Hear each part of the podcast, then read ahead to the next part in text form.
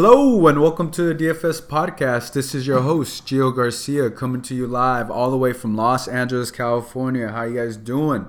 I know it's been a while. Um, just getting back in the swing of things now. We got DFS baseball. Uh, it's exciting. We got a new sport. Um, just with anything new sport, doing it again. Um, you know, there's some ups and downs. You got to learn. You got to be like, okay, what things to look for. You know, for basketball, you want to look at minutes and certain things like that baseball, there's no such thing as minutes for a player essentially.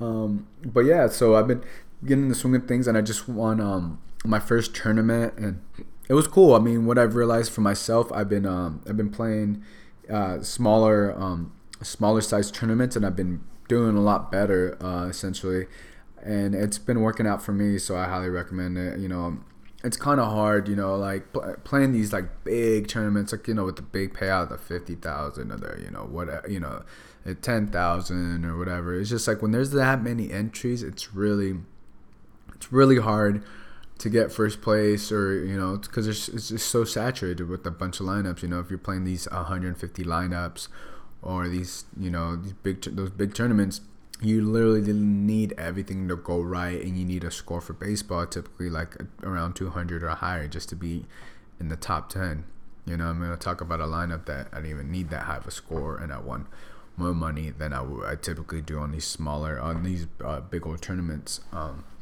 so yeah so um, and also want to talk about things um, for baseball you know things for look for essentially what I try to do is you know I try to look uh, look up the player.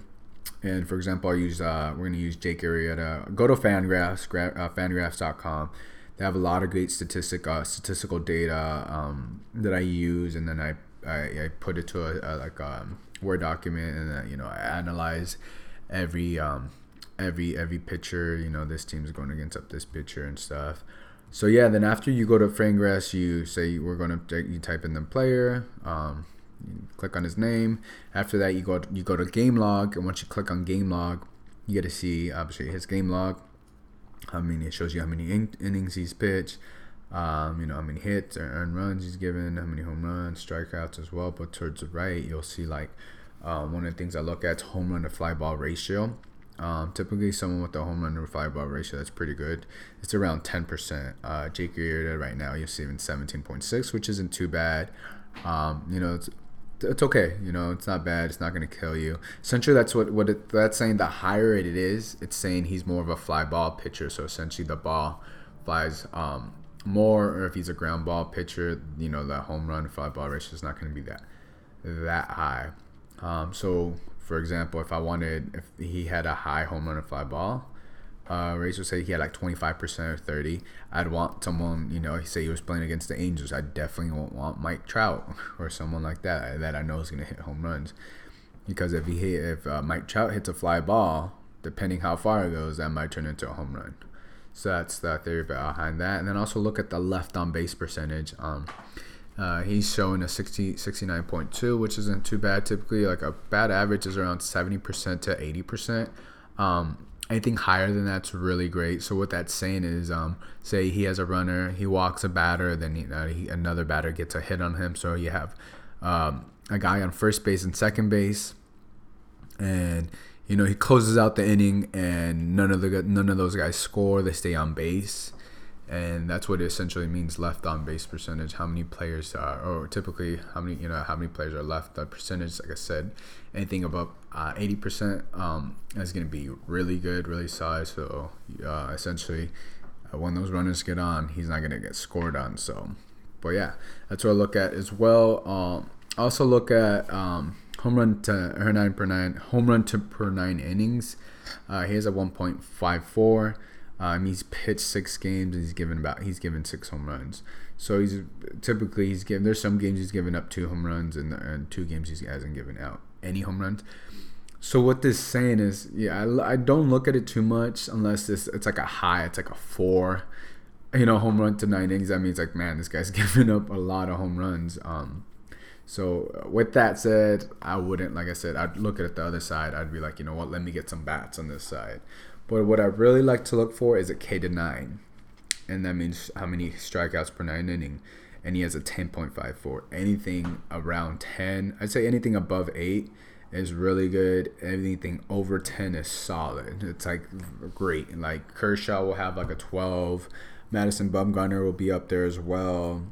And you know, that's great cuz like on DraftKings you really want you really want pitchers that get those strikeouts and yeah, when I see that 10 10 on them that that's definitely a pitcher who I want in my lineup. And I did have it I did have Jake Arrieta the last time he pitched on Wednesday, which is really good. And this is a 20, 21 man tournament. It was a $27 entry. Ended up getting first, and it was really good. And what I liked, uh, what I liked about it, um, it's $27 to get in. Uh, top five won, and first place uh, I got like I ended up getting $150, which is you know I'm not here to brag, but I'm just trying to shed some light. Be like, hey, you can play some smaller, you know, tournaments, smaller, small like 20 man tournaments or 40 man tournaments or even 100 tournaments and still really good, do really good, and win a lot more money than you would. Say I would enter like, you know, that $50,000 at first place tournament, but there's like 100,000 entries. Sometimes I, I barely even get my money back, you know, and it's, it's kind of frustrating because I, I won with the score 146. I got first place 146 like I said earlier, typically you need like a score closer to 200 points just to, you know, really be in the money. So that's that's what I would recommend for you guys. Anybody that's trying to play, um, trying to get into uh, fantasy baseball, it's really into the slower, lower, smaller tournaments, smaller tournament, and then work your way up. There's nothing wrong. Yeah, every now and then I'll enter like a lineup, um, and try to see how I do against the rest of the pack. But if I know I can win at these slower ones, even for basketball, it's winning at these five hundred dollar man tournaments, single entry or two hundred. Like you know, typically I try to stick to single entry because then I give myself more chances, more opportunities to win, which I like. And who doesn't like that? You know. Um, but yeah, and I'll just go over my lineup that I won. I had, like I said, I had Jake Arrieta at 10.9K DraftKings. Uh, that was a salary at uh, DraftKings. I also went Charlie Morton. He was uh, 6.9. I really liked him. He gave me 27 points, which was great, and he was he was under 7K, which was uh, really cool. Um, he just went off. Oh, click on the wrong one. Give me a second. And yeah, he was he had a lot of strikeouts. Um, he had eight strikeouts against you know pitched six innings, which was really good. And you know playing against um, Texas Rangers, he gave out five hits, um, one run, and that was it with eight strikeouts. So it was really good, and you know he's really he's been killing it. You know, like he has a strikeout to nine ratio right now. It's at ten point three two. I think when I was um, when I selected him, he was like at eight or something like that. He was at eight per nine. So yeah, like I said, any anywhere I look from seven, seven and up, that's what I like. And yeah, this player was a little bit cheaper. Um, he had really good numbers, and he was just low low uh, low owned and yeah he was only owned for 33% out of 21 people owned him. And that's what really took me excuse me that's what was able to take me to the top as well. Let me go through the rest of my lineup. Also went with uh, Brian McCann uh, catcher Brian McCann uh, Texans Houston Texans uh, Houston excuse me Houston Astros. Thinking about football. Um, he gave me 18 points which was really good. Then I went with a really good um, uh, Minnesota Twins stack. I want you know Mauer at first base. I want Brian Dozier at second base. Sano at third base. Um, then at shortstop, I went with Carlos Correa. He was really good. Gave me 25 points. And then also went Carlos Beltran. He gave me, he didn't give me any points. Um, he just gave me a hit or a walk. Uh, you know, I want a little bit more, but um, yeah. Uh, and then offense of Kepler from Minnesota. Then Josh Reddick from um, uh, from Houston as well. So I went with uh, you know, it was a three it was a three stack, three man oh three man stack from the Houston, and then a four stack, and then a one off uh, with um, with the Josh. No, excuse me. This was it was all Minnesota Houston players that I went with. Yep, I thought I went one. I thought I had an Oakland player on this lineup. No, I guess I did not. But yeah, uh, that that was like um, I saw I went with these guys because that, was like the highest scoring uh, game. It was like the high scoring, and like the pitchers are facing weren't um, weren't as good. So in Minnesota, like I said, Minnesota was facing a, a really really poor pitcher, and I decided to stack against them, and it went well.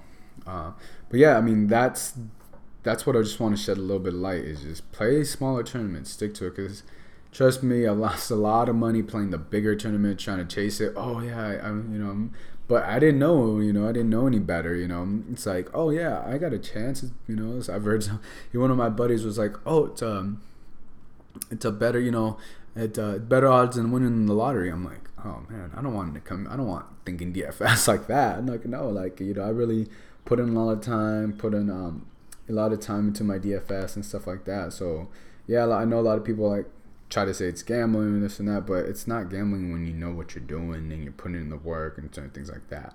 It's only gambling when you don't know what you're doing.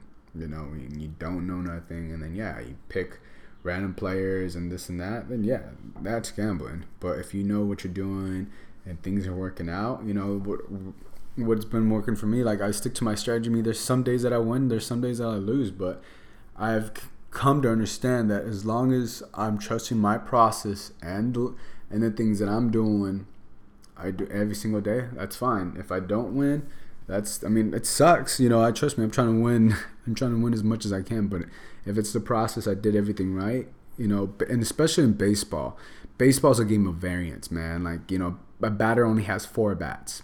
He can, yeah, like a Mike Trout or you know Carlos Beltran or some one of those guys that like to hit home runs, it can go four for four or 0 for four and give you literally no points. It's kind of tough, you know. Uh, not like basketball, you know, a, a player at least going to give you some points, you know. So that's the hardest thing with baseball. Is just got to understand it's a game of variance. Um, it's a little bit harder to predict, but I feel like that's why I like um, getting pitchers with a higher upside. They're gonna they're gonna go deep. They're gonna pitch anywhere from seven eight innings and higher. Um, because those are the type of pitchers that are gonna win me games, um, win yeah win me tournaments, uh, take me to the top of the leaderboard. So I really try to emphasize more on the pitchers, and then look at certain stacks or certain things or certain I know certain pitchers I can pick on. So that's why I try to do as much research as I can on the pitchers first, and then do my research on the on the hitters. Everybody's strategy is different. Um, that's just mine because then I can kind of see who's a, who are the weakest pitchers statistically. And after that, you know, that I can just pick on them and stuff. And then also listen to the guys on RotoGrinders. Um, part of the reason I got on Charlie Morton, it was like Dean on RotoGrinders was talking about him, and you know those guys watch a lot of you know a lot of baseball, a lot of stuff. So I usually try to use uh, some other people's influence, and the, the numbers back it up too. Then yeah, you know, kind of try to see, but not just because someone likes them I'm gonna like them. I like to see okay what they're saying. Okay, why did they like this guy? Let me let me go back. So that's why I looked back and looked at Charlie Moore and I was like, you know what? He frees me up some more salary. He allows me to get bigger bats.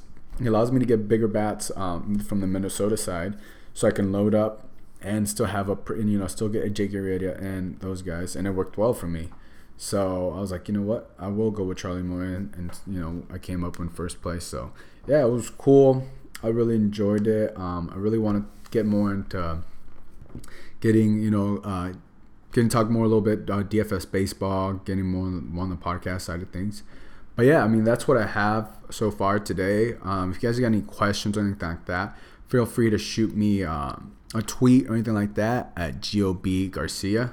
Uh, uh, excuse me, I actually switched my Twitter username. It's at Brian Brian Giovanni at Brian Giovanni with the with the letter one at the end.